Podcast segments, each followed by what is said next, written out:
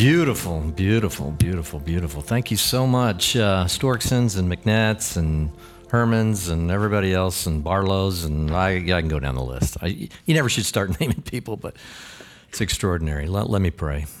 Lord Jesus, we thank you for this morning. We pray that you would do a remarkable thing in our soul, Lord. Uh, most here, maybe not all, or certainly maybe not all listening via TV or live stream or internet or whatever, actually have a relationship with you, but many do.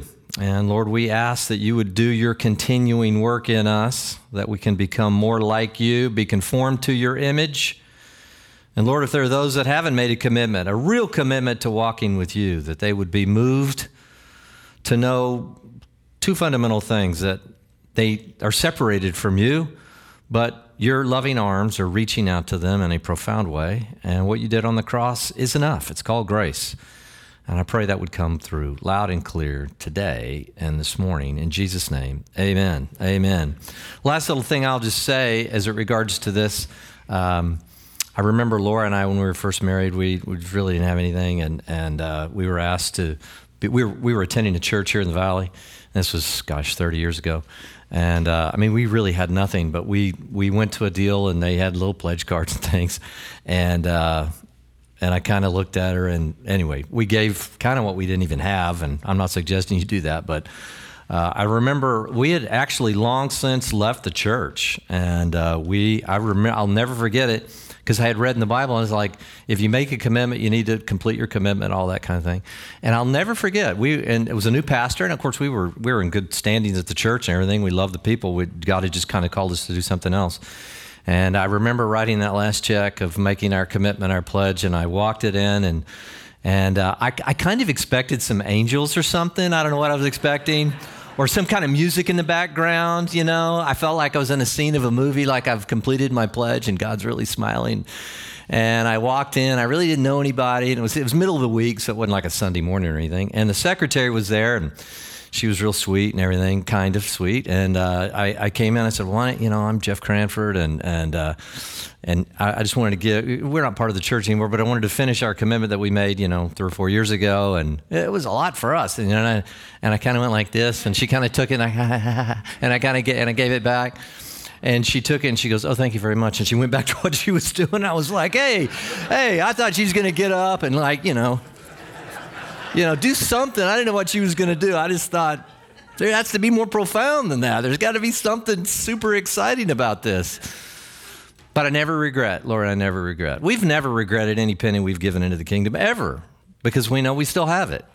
I regret all kinds of things bad investments, anyway, blah, blah, blah. You know the deal. Pair of shoes I didn't get to wear but about twice because they hurt my feet, or maybe even a driver that I couldn't hit straight and went wayward or, you know, whatever. Never regret one penny. So, um, all right, you ready to roll? Here we go. Stumbling blocks, forgiveness.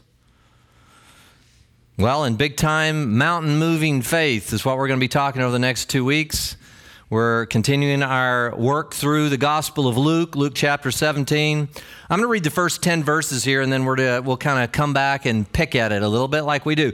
One of the things we try to do in here is really get to the heartbeat of what Jesus is teaching. It's easy to read it and kind of go through it or piece things. We have, at least I do, what is he saying here? What is he really trying to communicate?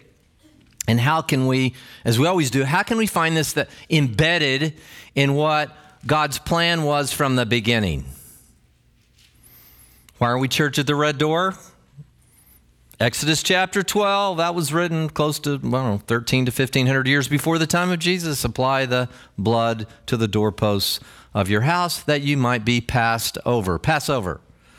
We always are looking back and we're trying to say, Lord, what, what do you want to do and what have you been saying forever? Again, Jesus has been around a long time, so this is not anything new. You ready? Verse 1.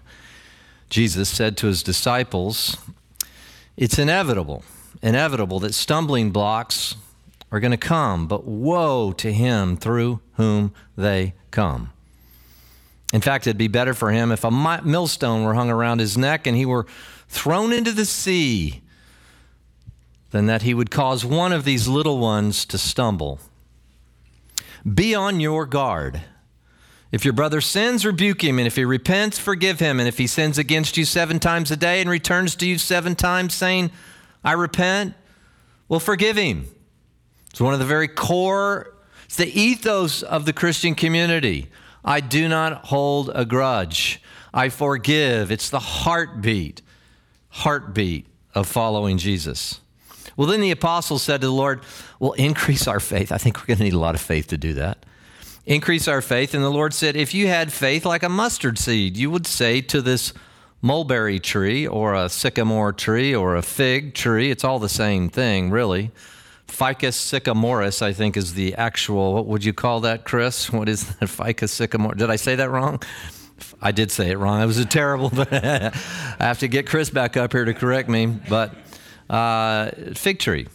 And he said, Be uprooted and be planted in the sea, and it would obey you.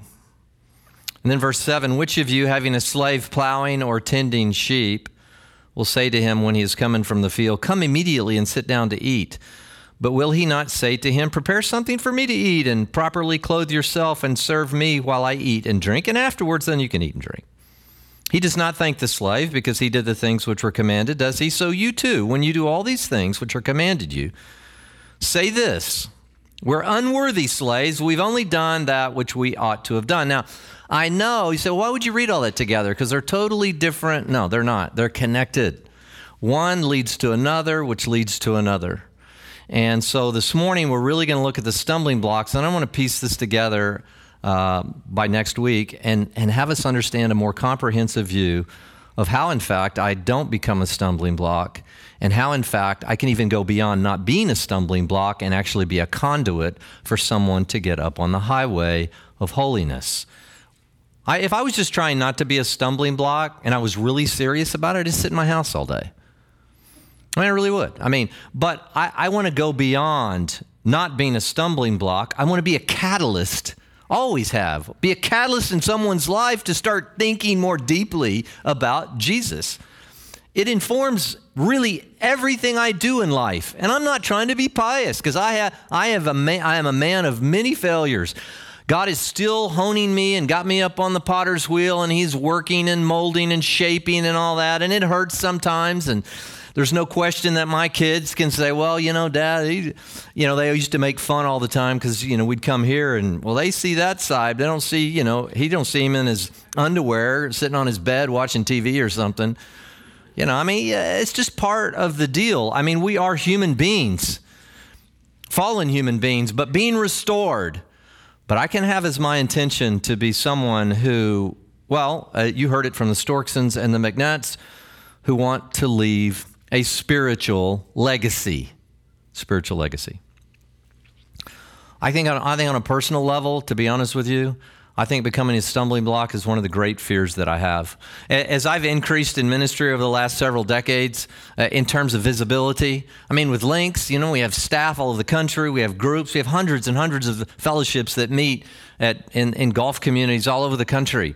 And there are regional directors and area directors and LPI reps and, and Links Fellowship leaders and all those. And I'm engaged with, uh, with, that, with that mission all the time. I'm engaged with the mission as it relates to Israel College of the Bible as I serve on the seminary board with actually some of our folks here. And and uh, and it's that's a challenge as well. And then obviously, Church of the Red Door is really a driving passion right here in the Coachella Valley. How do we reach the valley? How, how do we actually become all things to all men, that by all means we might save some. That was Paul. We become chameleons of sorts because we have such a passionate desire to see what people have, what we have, to taste what we've tasted to see the things that we see. And I know many of you have family and friends, and you go, why can't they see what I see? It's infuriating. It's exhausting. You want people to experience what you've experienced. You want people to understand the depths and the meaning of the gospel in ways that are so profound they are life changing. Don't you? I do. But but task one, don't be a stumbling block. I'm not, I'm a pretty much a teetotaler. most of the time. Occasionally, I might have some, you know, one something, you know, I'm about a once every two or three month kind of guy. But not one too many. One DUI. Can you imagine what that would look like on the on, you know, here, here we are doing TV and we raise it up and then, and then a little sad picture of me with my hair sticking out everywhere and, you know, black and white picture of me, you know, local pastor. Can you imagine? I mean, that, that'd be a big thing, but even small things. You know, Laura and I went into a restaurant the other day and, uh, and the staff, they, uh, I had I've got pretty much everywhere I go, I'm talking about Jesus. So they kind of know I'm the God guy or the religious guy or everything. And so what happens often, I'll ask the question, well, how are you? And normally it's just fine. I'm doing fine. What can I get you? But now, because I've become that, in many people's eyes, a lot of times they'll just start crying. And this happened uh, just this last week as Laura and I went in. It's precious, precious woman. She's some small kids, and and, uh, and I said, well, okay, now what's going on? And she said, well, I, I, you know, I was in a big fight this morning and it was, you know, Valentine's Day. And, and I said, well, let me just pray for you. And I just prayed for her right there in the restaurant. She, you know, she, she took off. Well, what if she finds out that I'm cheating on my wife? What is that going to look like? You know, here's someone I can trust enough to say that I had a fight in the morning, you know? Are there, there going to be people in your life that are looking at you with that exact view? Okay, they're watching. Well, that person goes to church, or that person does this, or they're involved in building a church. They are watching you with hawk eyes. And I know that. And I don't want to make anybody stumble. Jesus says they're inevitable, though. They're inevitable. Obviously, there's stumbling blocks that have nothing to do with the faith community. There are a lot of folks and forces out there that do want to do everything they can do to make you think what we're doing right now is absurd. You do realize that. Ridiculous. You cannot believe. What do you believe in the Easter Bunny and Santa Claus and all? I mean, those forces, and many of you, and we are closely connected with those forces, think what we're doing, and yet you want them to see what you see. You're not stupid. This is a, this is I look out there and I go, there are some very intelligent people out here who've grown big businesses and done all kinds of things, extraordinary things, professors and teachers and scientists and all kinds of things. But you've experienced God and you are wanting other people. But I don't, first, first thing, I don't want to be a stumbling block. So I said, secondly, I actually want to be a stone remover, a stumbling block remover. Not only do I not want to be a stumbling block, I want to be engaged and active in removing stones. Now, I have taught on this it's been a big part of the way I view the entirety of the meta narrative of Scripture. So when I look at the Bible, I often think about these verses. Some of you, because you've been part of Church of the Red Door, you've heard me teach through this, but I think it's appropriate, given where we are in Luke 17, that we revisit this. It is the thing I live for. Live for. And I mean that. Isaiah chapter 57, verse 14 and 15 prophet Isaiah, for those of you don't know and never really been around the Bible, Isaiah is writing a good 700 years before the time of Jesus. He's looking out. He's obviously all the prophets are essentially seeing a restored Israel. So they'll and they're seeing this Messiah figure who will come in and restore Israel and then by extension all the nations of the world. The nations, a light to the nations. And yet it doesn't look so good about the time Isaiah is writing this. But he sees a glorious future. But it won't come without a cost. And here it is, verse 14. And it will be said. When will it be said? I don't know. I'm saying it right now. So Isaiah at least is fulfilled once that I know of. Right now, it will be said. And, and I'm saying it. Come on, church at the red door. Let's build up. Let's build up. Let's prepare the way. Now, I didn't even have this in my mind because I didn't, I didn't know exactly what was going to happen this morning as it relates to the property and this and that. But where is it from the ground up? Let's build something that will have an impact. I not only don't want to be a stumbling block, I want to help people get up on this highway that we're going to see. I want their I want their lives to be restored. I want them to become fruitful. I want them to know the Jesus that I know. I want them I want their marriages to be healed. I want their their family to be reconciled. I, I, I want so many things, and I know the only thing that's going to make that happen is a new heart and a new spirit. Remove every obstacle out of the way of my people. So it's, so it's not just don't be a stumbling block, be a remover of stumbling blocks. Have you graduated to being uh, very intentional about every relationship? Are you, uh, are you aware of what people think about you? Are you aware? what people think about you. Wherever you eat, who you do business with, who your next door neighbor is. I mean, I can't have an interaction that I'm not thinking, what are they perceiving me to be? Now, I can't, look, I'm going to talk about one thing in a minute. I do, I will be a stumbling block in one area, and I will forever be a stumbling block in one area, and I'll show you that in a minute. But I, I am always aware. I, uh, what are people thinking How, when, when they see me? I've told you many stories, the horror stories of my competitive golf life. And uh, I used to have a real, I'm pretty fiery, which has helped me maybe as a kind of preacher teacher guy.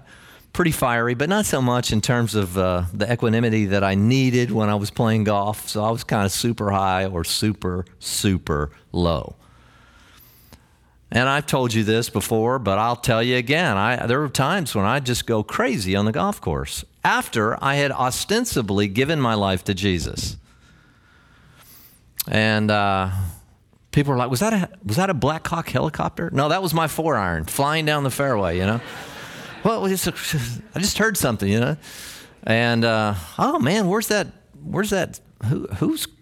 Anyway, and I, I think I've told you this before, but forgive me for repeating my stories. If you've been with me long enough, you'll have heard it. But I remember one day, it was just so bad. And Laura and I were newly married, and she was kind of out there with me, and obviously way before kids. I mean, this is 30 years ago. And I came in and I had I had put one of those little fish on the back of my, my SUV and we were traveling around. I was trying to do Nike stuff and I just had a horrible thing. And I had just had I had had a conniption fit. I mean, I was out of my mind. Uh, and, and I was walking out to the to the parking lot, and there was that little fish on the back of my car. And I got over there and I got a tee or something, and I started pulling that fish out, and I worked that fish off until I think it ripped the paint off and everything. And I just threw it out into the bushes, and I said, I'm never going to do that again. But see, I was thinking rather than, hey, change your attitude, uh, I'm, I'm never going to have a fish on my car. But in the end, it was something in me. I was like, these cannot be reconciled. I cannot act that way and then say, hey, I'm a fish guy. Can't do it because I didn't want to be a stumbling stone. I couldn't have maybe used that language 30 years ago, but I can now, and I knew what was driving that. Verse 15 says, For thus says the high and exalted one who lives forever, whose name is holy. You know, I dwell in a high and holy place but I also can I also with the contrite and lowly of spirit in order to revive the spirit of the lowly and revive the heart of the contrite. What God is saying here is he's saying, look, I want you to build up this way. I want you to remove the stone so people can get to me because why? When they get to me, I will revive them. I will restore them. I will turn them from the inside out into humble and contrite people because you can't be ultimately joyous unless you move into a place of humility. Just doesn't work. We can see it. It's splashed all over the TV and news and everything else you look at. People who suffer are trying to maintain their status as an idol of some sort or something, and you just can't juggle that many balls at the same time. At some point, you're going to leave your company, you're going to sell your company, you're going to you're not going to be in the spotlight anymore, and if you still try to be in the spotlight, it'll be really challenging. At some point, you can come and if you walk in contrition and humility, you will be revived. You might as well do it even if you're in the spotlight because there will be a day where you just don't have the same light shining on you. It's a beautiful truth if we can just embrace it. Isaiah 62, five chapters later, says something similar. Go through, go through the gates, clear the way. This is on this is a stumbling block remover, not just no be one, remove them. Build up, build up the highway. Remove the stones. Lift up a standard over the people. Behold, the Lord is proclaimed to the end of the earth. Say to the daughter of Zion, Lo, your salvation comes. Behold, his reward is with him, his recompense before him, and they will call them the holy people. The redeemed. That just means to buy back, to purchase back. Jesus purchased us back when he shed his blood on the cross as a ransom. We were redeemed. All you have to do is believe. All you must do is believe. And, as Lee Strobel told us last week, take the second step and receive. First, you must believe, and then you must receive. Well, what happens? Well, we're going to be the holy people, and you will be called, sought out, a city not forsaken. Now, the direct context is the salvation of the Jewish people. But by extension, that they were always called to be a light to the nations, it is also us. So remember, and you hear me say this all the time Israel's story is our story. Israel's story is our story if you're, uh, if you're non Jewish. So you, please understand this is the call remove and build up the highway. Be intentional about it. Don't just be someone who is a consumer of religious activity. I, I, beg you, use your gift if you're a follower of Jesus. Hone it.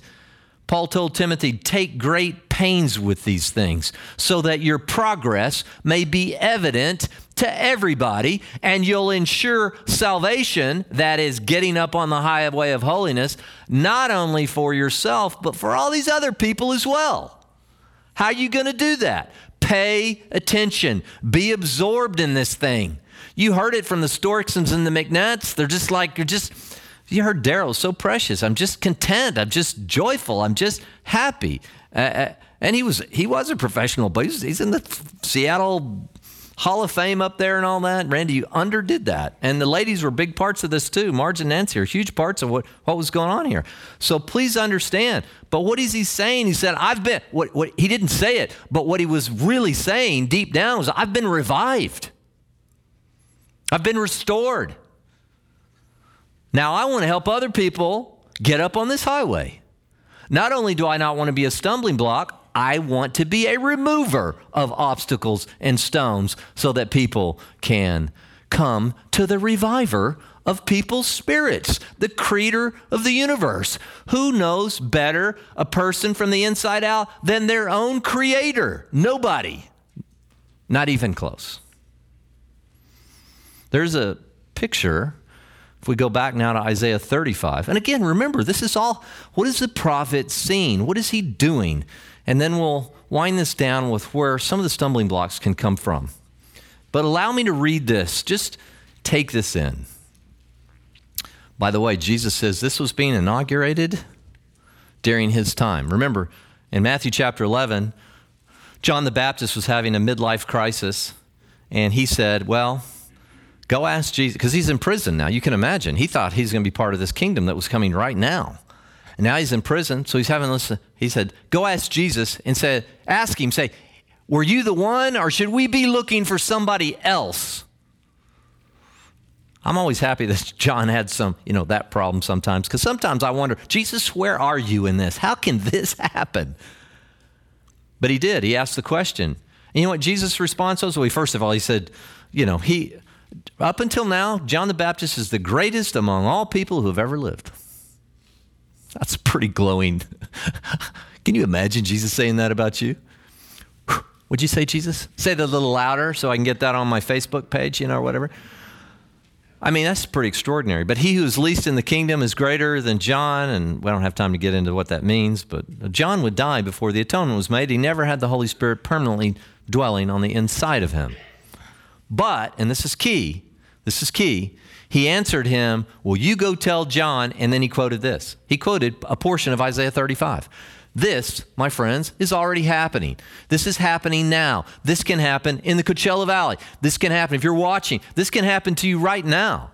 You, you may be on your couch right here this morning and you just get down on your knees and say, I want that in my life. Jesus said that's already being inaugurated right now. And this is what he quoted when John the Baptist asked that question. The wilderness and the desert, we just happen to live in a desert too, which is great, will be glad. And the Arabah will rejoice and blossom like the crocus. It will blossom profusely and rejoice with rejoicing and a shout of joy. The glory of Lebanon will be given to it, the majesty of Carmel and Sharon. Well, they will see the glory of God, the majesty of God. Encourage the exhausted, strengthen the feeble, say to those with an anxious heart. Boy, there's a lot of anxiety in our culture right now. Are you just uh, trying not to be a stumbling block? Are you a stone remover? We'll go out into the culture, create relationships, let's be a community together and let's do this together and then in our outposts and all the other things that we do here in this valley and then let's go out and encourage exhausted people and i'm going to say to those with anxious heart take care courage fear not behold your god will come with vengeance the recompense of god will come but he will save you it's a salvation story and the eyes of the blind will be opened and the ears of the deaf will be unstopped. Now, that happened in a literal way in the ministry of Jesus, but there's a deeper meaning and a deeper importance here. Blind people will see spiritually. Lame are going to leap like a deer, and the tongue of the mute will shout for joy, and the waters will break forth in the wilderness, and the streams in the Arabah, and the scorched land will become a pool and the thirsty ground, springs of water in the haunt of jackals, its resting place, and grass will become reeds and rushes. Just try to get a picture of desert. Well, it's just like this. Think of this. I'll never forget the day I first drove in. I knew I knew one person in California, and I was coming to kind of live in the back of their house for a little while until, until his wife goes, "How much longer are you going to be here?" But anyway, I drove in. I'd never been to California, never been to Palm Springs or anything, and I came Interstate 10, and I drove. You, you getting in Mexico and even even Texas, El Paso, and all that. You get on the interstate, all you are is desert forever. Desert, desert, desert, desert. Oh, finally, I'm going to get to this place called Palm Springs with all these golf courses and everything. And I drove in, and I started seeing signs for to go in, and I'm going, this is not what I expected. I could have gotten this in West Texas because I was still on the interstate. But somehow all you got to do is kind of head south a little bit.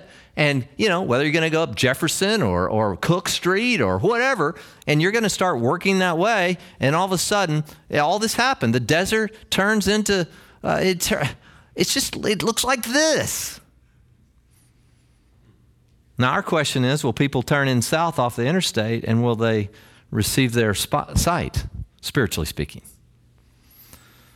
Verse 8 says, A highway will be there, a roadway, and it will be called a highway of holiness.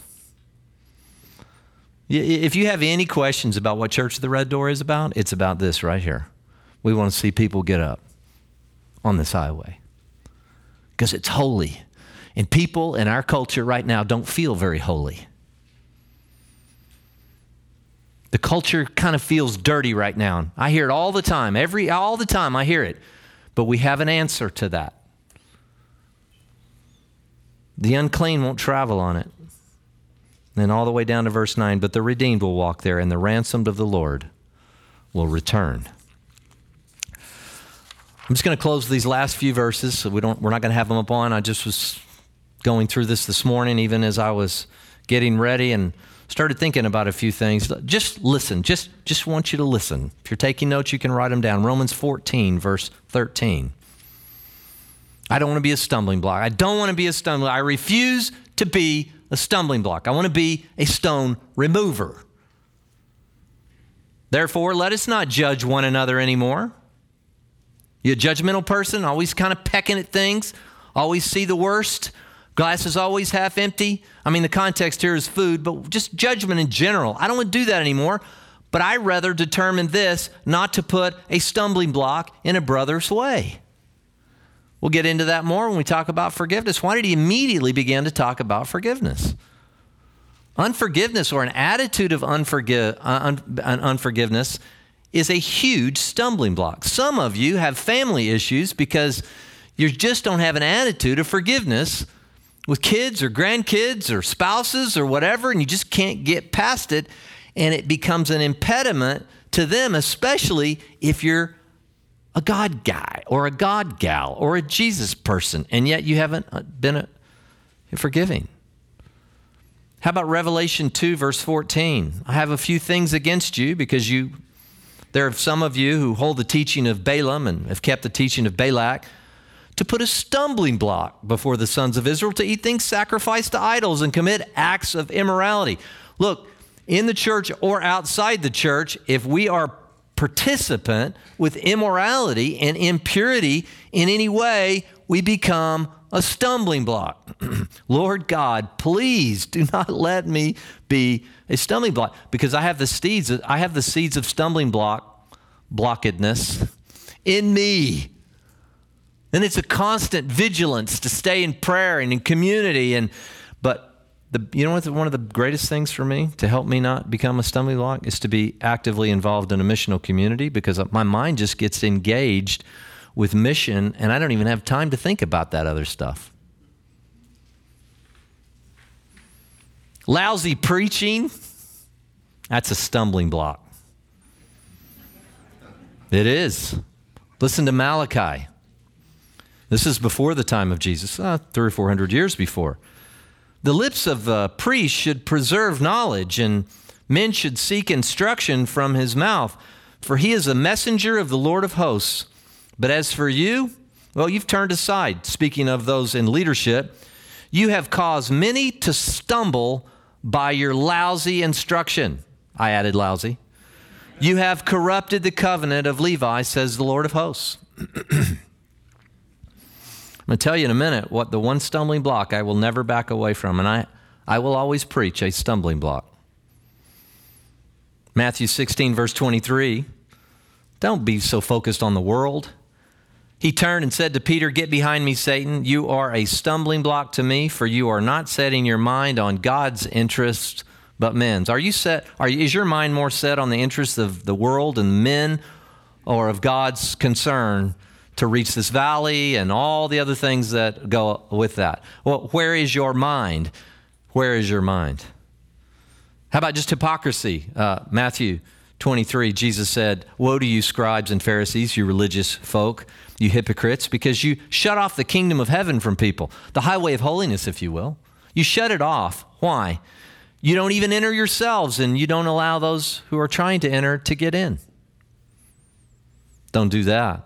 Lack of awareness of those uh, who are watching, as I said a minute ago, 1 Corinthians 8. Take care that this liberty of yours does not somehow become a stumbling block to the weak. You say, hey, look, the Bible doesn't say anything about having a glass of wine or or two or whatever. Look, I but what what if I'm with somebody who's an alcoholic and all of a sudden they're back? I'm I'm not saying that. I don't to take that too too too far. I really don't because we can't know that and I don't put some false guilt on it. But I am aware that I may have to lay down some of my liberty that I have in Jesus and through the Spirit.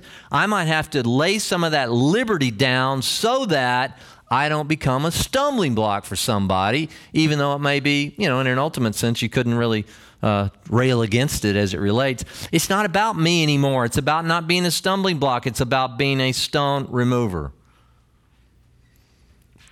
So, what's the solution to all this? Well, 1 John chapter 2. The one who loves his brother and sister abides in the light, and there is no cause for stumbling in him. You know what the heartbeat of this? If we if we love this valley and the people who are a million miles away, maybe very different from us, see the world very differently, if we just love them, that does what? It inoculates us from becoming a stumbling block.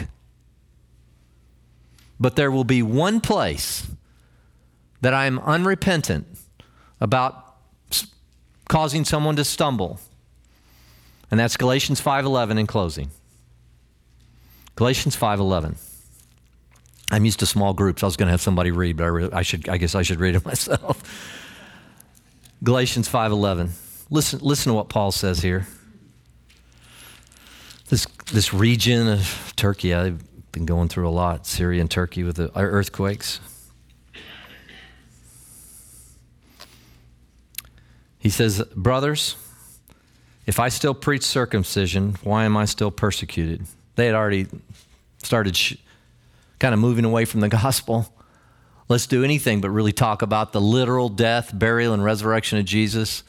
You know, there, are churches in this valley don't even believe in the literal death, burial, and resurrection of Jesus. I don't know. I don't know why they still gather. I, I'll be honest with you. I'd be out of there. Why? If he wasn't resurrected, I'm going back. I'm the lucky 1%. I got a good life. I could enjoy life like crazy. I wouldn't have to be worried about being a stumbling block. I could run over people all I wanted to verbally and, and everything else and steal and cheat and everything. I could do anything I wanted to do if I didn't believe that Jesus was literally raised from the dead. I mean, this is just kind of a, if this helps you with your life, I hope that works for you. All that kind of thing. I'm not interested in that. I don't need Tony Robbins. I don't need Oprah. And I don't need an unrisen Jesus either. But I need a risen Jesus.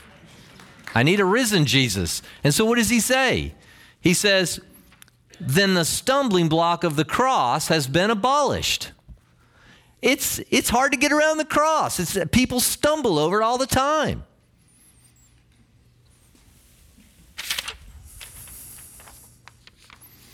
I'm going to pick that up so I didn't stumble over it on the way out. Look, there, there's a point at which, folks, the cross itself is a stumbling block. Paul told the Corinthians, he said, to the Jews, the gospel is a stumbling block. To the Gentiles, it's just foolishness. But to those who are being saved, it's the very wisdom of God. I, I'm okay with the stumbling block of the cross. But everything else, oh Lord, I don't want to be a stumbling block. In fact, I'm going to take it a step further. I want to remove the stones. That's Church of the Red Door. That's the heartbeat of Church of the Red Door. You with me? You with me? Any, anybody want to respond to that or be happy? I mean, you want to clap or something? I mean, you know, let's clap. Let's just clap for Jesus. I mean, really. What we're after is Jesus is a reviver. He's the Prince of Peace. He's the lover of men's souls. He wants you so much. He loves you so much that he gave his life for you, that you might have life. Let's close with this worship song and let's think about Jesus as the Prince of Peace. Not religious icon, the Prince of Peace.